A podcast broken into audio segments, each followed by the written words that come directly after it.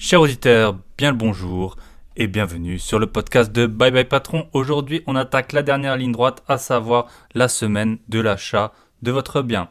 J'avais fait un podcast sur les recherches, les visites, les diagnostics et donc pour ce podcast, on va parler de la signature et de la dernière semaine qui précède la signature et notamment comment très récemment j'ai encore pu économiser 500 euros sur le dernier achat que j'ai effectué il y a moins de deux semaines. Avant de commencer, je voulais vous expliquer pourquoi je n'ai pas sorti de podcast la semaine dernière, et la raison, elle est toute simple, c'est que j'ai publié mon premier livre. Il se nomme Négocier un bien immobilier, cette technique pour gagner facilement des dizaines de milliers d'euros sur l'achat d'un investissement locatif ou de sa résidence principale. Comment créer la bonne affaire? Alors je sais, le titre il est un peu long, mais au moins on sait de quoi il est question. Dans ce livre, je vous présente 7 techniques qui ont fonctionné pour moi et qui m'ont permis d'économiser des centaines de milliers d'euros sur mes achats immobiliers euh, depuis que je suis investisseur. Je vous donne des exemples chiffrés avec les prix annoncés, les propositions effectuées, le prix final payé et au final le rendement de l'appartement une fois mis en location.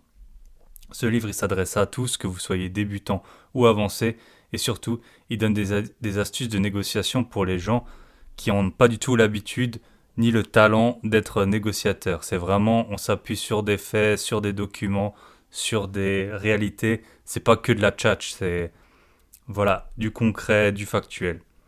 Il n'est pas question de devenir vendeur de cuisine ou de véranda en foire expo, mais de négocier habilement pour créer ou alors, grâce à la négociation, avoir une bonne affaire et obtenir ainsi un bien rentable. J'ai essayé de faire un livre qui est concis, il fait environ une cinquantaine de pages. Pourquoi est-ce que j'ai opté pour ce format? Eh ben, C'est pour qu'il puisse être utilisé rapidement, notamment lorsqu'on a trouvé un bien qui nous plaît et qu'on veut négocier. Ça sert à rien de faire un livre de 300 pages si vous mettez deux semaines à le lire. Le jour où vous avez fini de le lire et que vous voulez vous lancer dans la négociation, eh ben c'est foutu, le bien est déjà parti. Donc c'est concis, c'est factuel, il y a des exemples, j'ai déjà des très bons retours et même des notes 5 étoiles sur Amazon. Si vous avez des questions sur l'ouvrage, n'hésitez pas, vous pouvez me contacter. Je me ferai un plaisir de vous répondre. Le plus simple, c'est sur Instagram. Bye bye patron. Si vous souhaitez commander le livre, il est disponible au format e-book ou en format papier sur Amazon. Vous tapez Bye bye patron en un seul mot dans la barre de recherche ou sinon vous dans la barre de recherche de Amazon. Sinon, vous trouverez dans ma bio Instagram le lien Amazon ou le lien via mon site internet euh, pour le livre. Concernant le podcast en lui-même, si vous voulez me soutenir, merci de partager cet épisode, ce podcast à vos amis, familles, collègues, voisins, à mettre un commentaire ou des notes 5 étoiles. Je continue ainsi chaque semaine de publier et là c'était vraiment voilà un petit trou d'air parce que la relecture du livre et la publication ça m'avait demandé beaucoup de temps. Mais euh, maintenant on est reparti, un podcast par semaine. Et j'annonce à partir de la semaine prochaine, je vais faire mes premiers interviews d'investisseurs ou de personnes qui travaillent dans le milieu de la construction. Donc j'ai fait un appel sur Instagram, j'ai eu 7-8 euh, retours, je sais plus, je suis trop trop trop content. Donc on va essayer de faire ça. Ça fait un nouveau, euh, un nouveau challenge pour moi, le temps de trouver les outils, de m'adapter. J'ai déjà demandé à, à, Tony de Une vie de liberté ses conseils. Il m'a gentiment euh, mis euh, sur le bon chemin. Donc j'espère que faire un bon podcast. Donc la semaine prochaine, vous aurez un invité exceptionnel. Jingle. Maintenant, on peut commencer.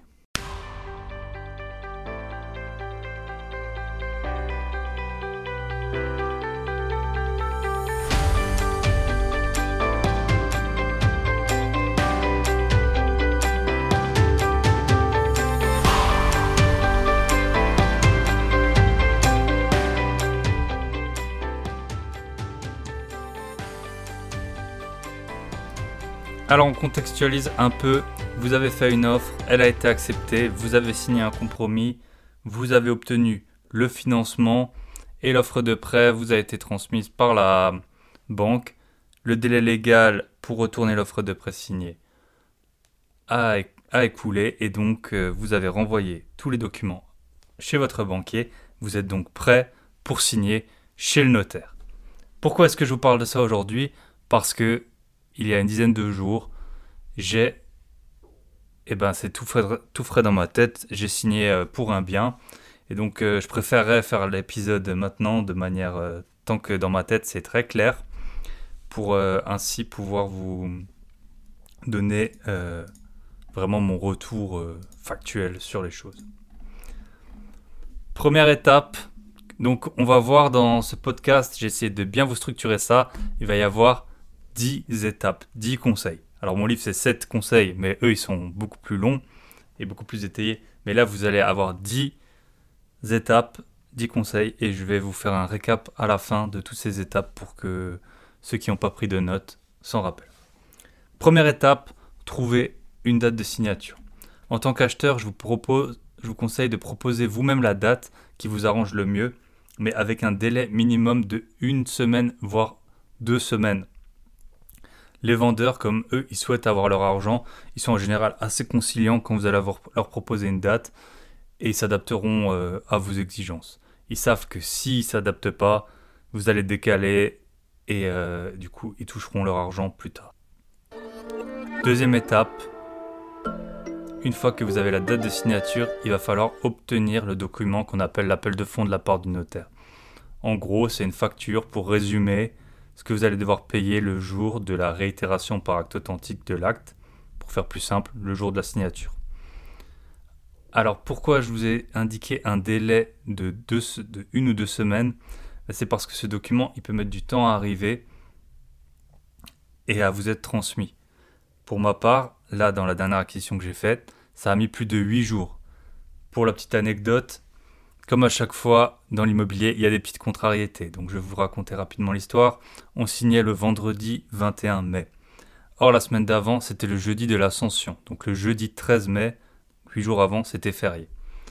Comme j'avais prévu le coup, j'ai appelé, je sais plus si c'était le mardi 11 ou le mercredi 12 mai, j'ai appelé l'étude de notaire et je leur ai expliqué, voilà, euh, jeudi c'est férié, j'aimerais bien avoir l'appel de fonds, donc euh, ce mardi ou ce mercredi.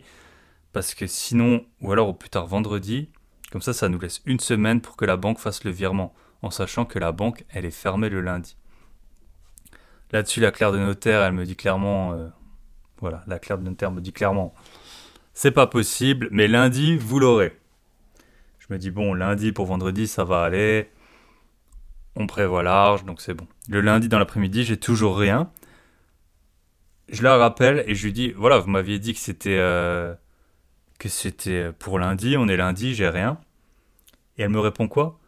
Non mais vu que la banque elle est fermée le lundi, eh ben du coup je vous la transmettrai le mardi. Donc en fait l'argument que moi je, je lui avais opposé, euh, en gros dépêchez-vous parce que lundi la banque elle sera fermée, elle elle l'a utilisé pour encore prolonger. Donc elle l'a retourné contre moi. Après on est un peu... Euh, bah voilà, on est un peu démunis dans ce genre de cas.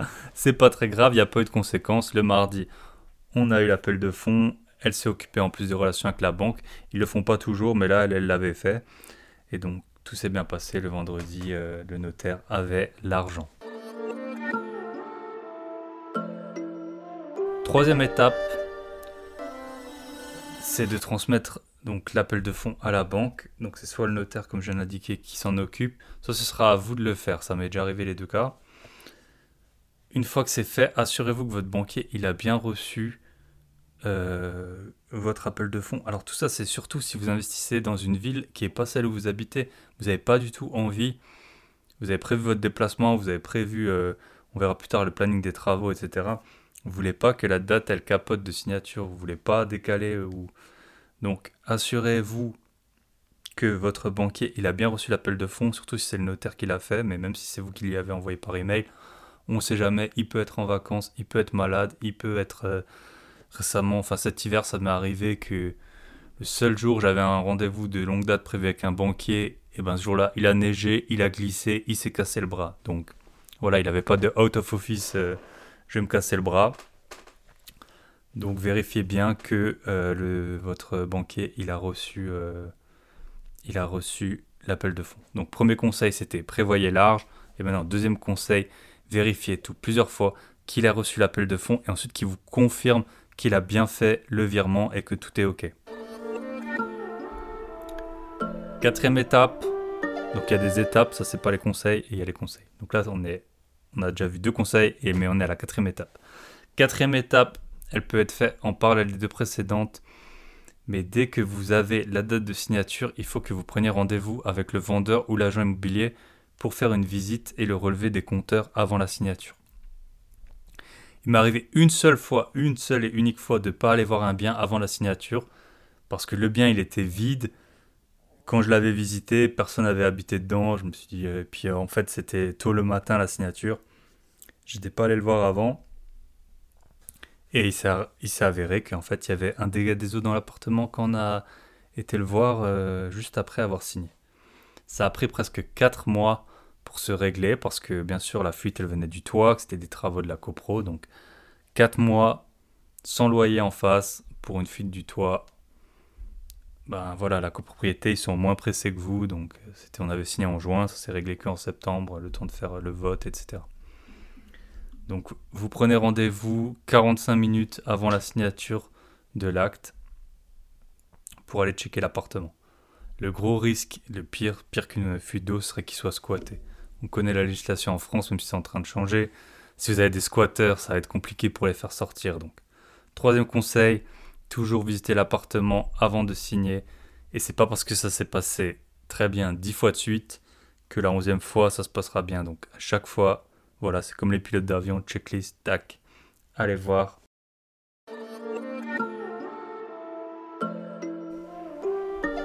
Cinquième étape. Donc vous êtes assuré que l'argent a bien été viré, que tout est en ordre. À ce moment-là, il va falloir assurer votre appartement avec une assurance propriétaire non occupant, PNO pour euh, les initiés. Pour les débutants, je vous rappelle que c'est une assurance obligatoire, ça coûte environ une dizaine d'euros par mois et ça peut vous éviter bien des problèmes. Il faut l'avoir dès le jour de la signature. une fois euh, voilà, que tout est prévu, vous appelez votre assureur, ça peut être votre banquier ou votre assureur et vous lui faites euh, faire une PNO. Imaginez si euh, dans l'appartement là où j'avais eu le dégât des eaux, bon finalement c'était le vendeur qui s'était occupé de prendre en charge, il avait été de bonne foi, mais imaginez un vendeur de mauvaise foi, moi j'ai un dégât des eaux, j'ai pas signé de PNO avant, et eh ben c'était pour ma pomme. Donc assurez-vous que l'appartement soit assuré. Ça tombe sous le sens, mais justement lors de ma dernière signature, j'y ai pensé le matin pour l'après-midi. Donc, quatrième conseil, n'oubliez pas la PNO. Sixième étape. Bon là on commence à être pas mal, on a le financement, on a la date, tout est prêt pour l'acte final et c'est à ce moment-là que vous pouvez demander à l'étude de vous fournir un projet d'acte authentique, de l'acte authentique en fait que vous allez signer. Il arrive qu'ils vous le transmettent quelques heures avant la signature, voire pas du tout. Dans ce cas-là, ça va être compliqué de relire, de relever les problématiques. Normalement, l'acte, il reprend que les données du compromis, mais ça arrivait plusieurs fois qu'il y ait des, incohérences. N'attendez pas d'être chez le notaire pour lire l'acte. Maintenant, souvent chez le notaire, vous signez sur des télés, enfin, il vous présente l'acte sur des télés, il passe les documents en revue, ça va vite, vous n'avez pas le temps de lire, tout le monde vous regarde. C'est pas à ce moment-là que vous allez détecter des anomalies. Donc, demandez à l'avance euh, le projet de l'acte au clerc de notaire ou, au notaire directement pour pouvoir le relire à tête reposée. Après, même le jour de l'acte, vous pouvez encore faire, euh, si c'est des petits changements, il peut les faire directement. Mais il faut les avoir vus euh, à l'avance. Une fois que vous avez signé, vous allez plus pouvoir lui dire, bon, bah en fait.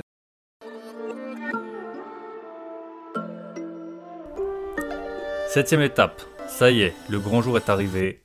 Donc vous commencez par visiter l'appartement, comme je vous l'ai dit. Donc c'est soit avec le vendeur, soit avec l'agent immobilier avant même de rentrer dans l'appartement. Et ce sera mon cinquième conseil, vérifiez que vous avez la clé de la boîte aux lettres. Ça m'est arrivé une fois d'acheter un appartement, il manquait la clé de la boîte aux lettres. J'ai dû faire des magouilles pour pouvoir. C'était une assez grosse copro, donc pour pouvoir l'ouvrir, j'ai obtenu une clé de facteur qui ouvrait en fait toutes les boîtes aux lettres. Donc euh, vous venez d'acheter, vous connaissez personne, vous ouvrez ça. Je voyais les lettres des impôts des gens et tout. Donc moi j'ai dû ouvrir tout ça pour pouvoir enlever le cylindre, le changer, aller chez le serrurier, enfin franchement la galère. Et du coup là, lors de mon acquisition d'il y a deux semaines, j'ai demandé à l'agent immobilier, est-ce qu'on a la clé de la boîte aux lettres? Et il s'est avéré qu'on ne l'avait pas. Donc ce qui s'est passé dans ce cas-là, c'est que le notaire, il a noté justement, le notaire note, voilà, on se souvient, que euh, le serrurier, eh ben, ce serait à la charge du vendeur s'il ne retrouvait pas la clé. Je ne sais pas combien exactement ça coûte, mais j'ai un peu regardé sur internet, ça coûte visiblement 100 euros de changer euh, la clé de la boîte aux lettres et l'agent immobilier jamais, jamais il aurait vérifié. Donc heureusement que moi j'ai posé la question. Sinon les 100 euros c'était pour ma pomme. 100 euros c'est voilà, c'est mieux dans votre poche ou dans un resto euh, avec votre conjoint que pour euh, un serrurier pour changer une clé de boîte aux lettres.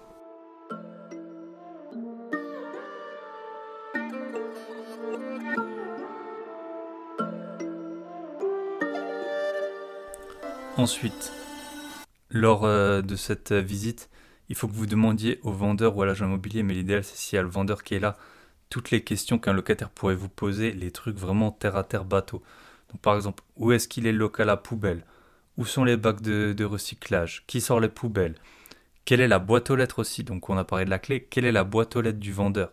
Vous pensez que c'est évident, mais parfois, soit il n'y a plus de nom, ça fait longtemps que c'est vide, soit il y avait un locataire dedans, donc c'est pas le nom du vendeur. Donc voilà, même si vous avez la clé, vous n'allez pas vous amuser à faire toutes les boîtes aux lettres. Donc pareil, un autre conseil, demandez le nom de l'ancien locataire. Ce sera super utile. Donc soit pour la boîte aux lettres, mais aussi pour reprendre les abonnements d'électricité, d'internet, c'est beaucoup plus facile si vous avez le nom. Si vous avez des travaux à faire, vous allez peut-être devoir faire beaucoup de choses à, distance et donc il vous faut euh, le maximum d'informations. Donc conseil numéro 6, obtenir le nom de l'ancien occupant, soit le vendeur, soit le locataire, et demander toutes les informations pratiques sur, euh, sur le ménage. C'est pas ce qui fait, enfin sur le ménage de l'immeuble, les poubelles, etc. C'est pas ce qui fait le plus rêver. On n'en est pas encore à rouler en Lamborghini. Ça va venir. Mais en attendant, on se balade dans les locaux à poubelle, on regarde où est-ce qu'on pose ses déchets et s'il faut ou non euh, sortir euh, les poubelles. Ensuite, dans l'appartement, vous y êtes enfin. Vous allez vérifier qu'il n'y a pas de fuite, que tout est en ordre. Vous allez procéder au relevé des compteurs. Bon, les compteurs électriques, souvent, c'est en dehors. Prenez des photos, pareil, des compteurs, avoir le numéro, ça vous servira, surtout si après vous êtes un peu loin du, bien. Prendre des photos, ça, ça vous sert. On peut vous demander le numéro de compteur s'il ne retrouve pas le nom de l'ancien occupant, etc. Et au moins, vous avez en plus une preuve de où est-ce que vous en êtes. Ça y est, vous êtes chez le notaire. Alors j'avais oublié de le préciser, mais comme vous allez écouter ce podcast d'un coup, vous allez survivre.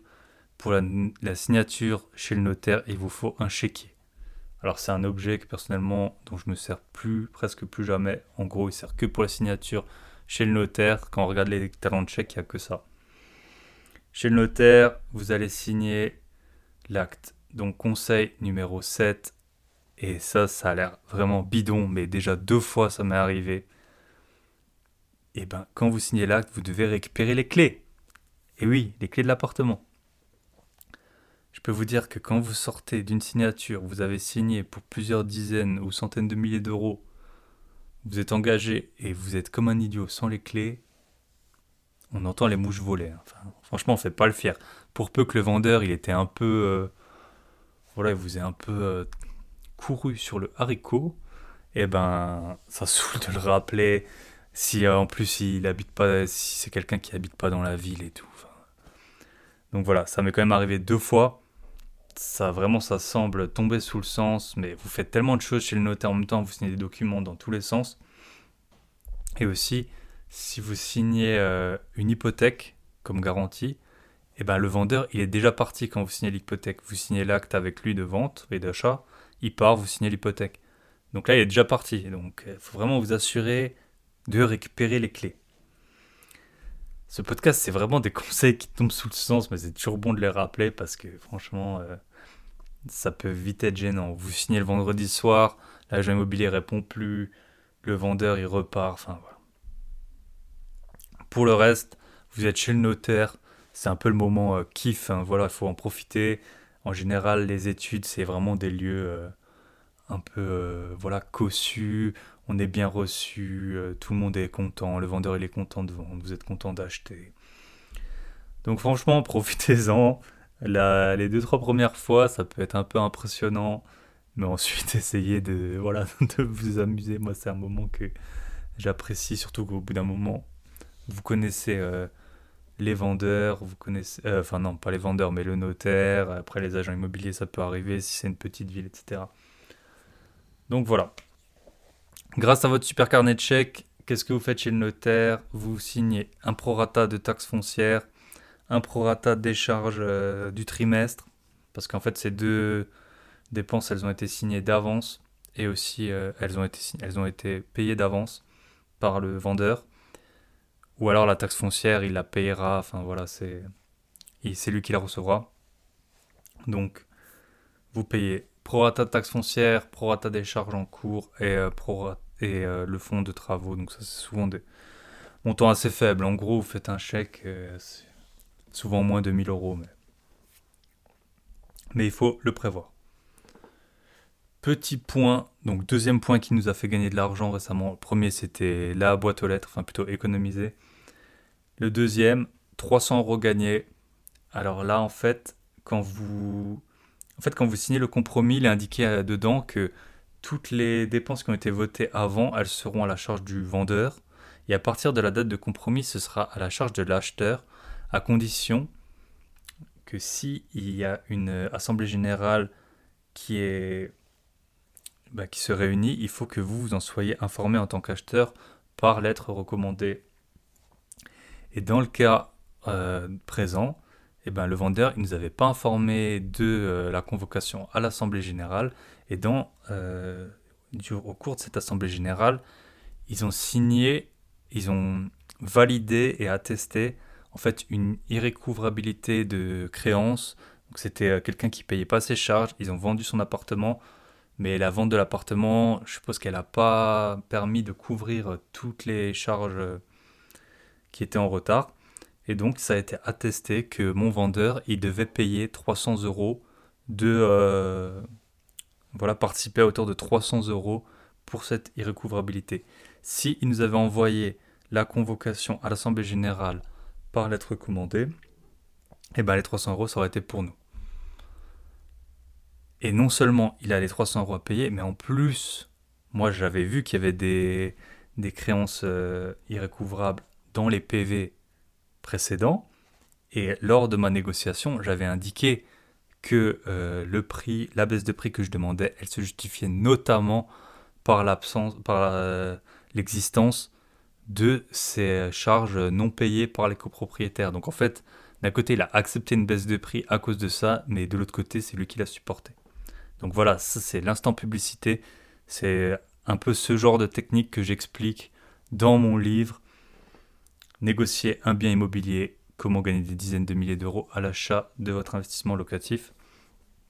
Parce que là, bien sûr, on parle de 300 euros des charges déductibles, enfin de charges à supporter par le vendeur, mais après, mis bout à bout, les techniques, on peut arriver à beaucoup plus. Donc, si vous voulez mon livre, tapez Bye Bye Patron en un mot sur Amazon et vous tombez dessus.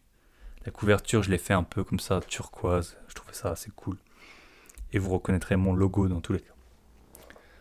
Revenons-en à nos moutons, le vendeur, euh, il ne nous avait pas invités à l'Assemblée, donc il a payé. Donc numéro 8, conseil numéro 8, et ça normalement le vendeur, le notaire, le notaire, il vérifie euh, ce genre de cas, mais si c'est pas, justement, si ça n'a pas été fait, vérifiez lors de la signature qu'il n'y a pas eu d'assemblée générale, et qu'il n'y a rien qui a été, si tel est le cas, qu'il n'y a rien qui a été voté et que vous allez devoir supporter. Chez le notaire, vous allez également récupérer une attestation de propriété une fois que vous avez signé. Je crois que ça s'appelle comme ça, en tout cas, c'est écrit attestation et après on voit que c'est vous le propriétaire. Cette attestation, vous pouvez la garder, enfin, il faut la garder assez précieusement. Elle peut vous être demandée par différents interlocuteurs pour prouver en fait que vous êtes le propriétaire euh, de l'appartement. Donc moi, par exemple, elle est demandée par euh, mon gestionnaire qui s'occupe ensuite des locations. Après la signature, l'important c'est de fêter. Donc je vous conseille, conseil numéro 9, de mettre une bouteille de champagne au frigo plusieurs heures avant pour être sûr qu'elle soit bien fraîche, prévoir les coupes et vous pouvez être prêt à boire un petit coup pour fêter votre nouvelle brique de votre empire. Et donc on en arrive au conseil numéro 10. Dès à présent, dès la signature, en fait dès euh, la, que la banque elle a versé l'appel de fonds, eh ben c'est vous qui commencez à payer chaque jour vide de l'appartement. Il fait fondre votre épargne comme neige au soleil.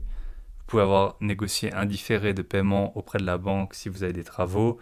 Même dans ce cas-là, vous êtes redevable des charges de copropriété et de la taxe foncière. Donc conseil numéro 10, même avant la signature, j'aurais pu le mettre plus tôt dans le podcast, mais il fallait quand même structurer les choses. Prévoyez au maximum les travaux ainsi que la mise en location pour l'appartement là dont j'ai fait l'acquisition il y a même pas deux semaines. En fait, on avait fait une contre-visite. L'électricité était, il y avait des problèmes sur le diagnostic électrique, point qui vous permet de négocier, comme j'en parle dans mon livre. Il y avait des problèmes sur euh, le diagnostic électrique. Et ce qu'on a fait, c'est qu'on a fait une contre-visite euh, après la signature du compromis pour déjà, euh, on a fait venir un électricien et pour euh, faire les travaux, donc pour effectuer les travaux. Et on avait signé son devis, tout était prêt. Quand on a eu la signature du, la date de signature, on lui a dit voilà, on signe le vendredi.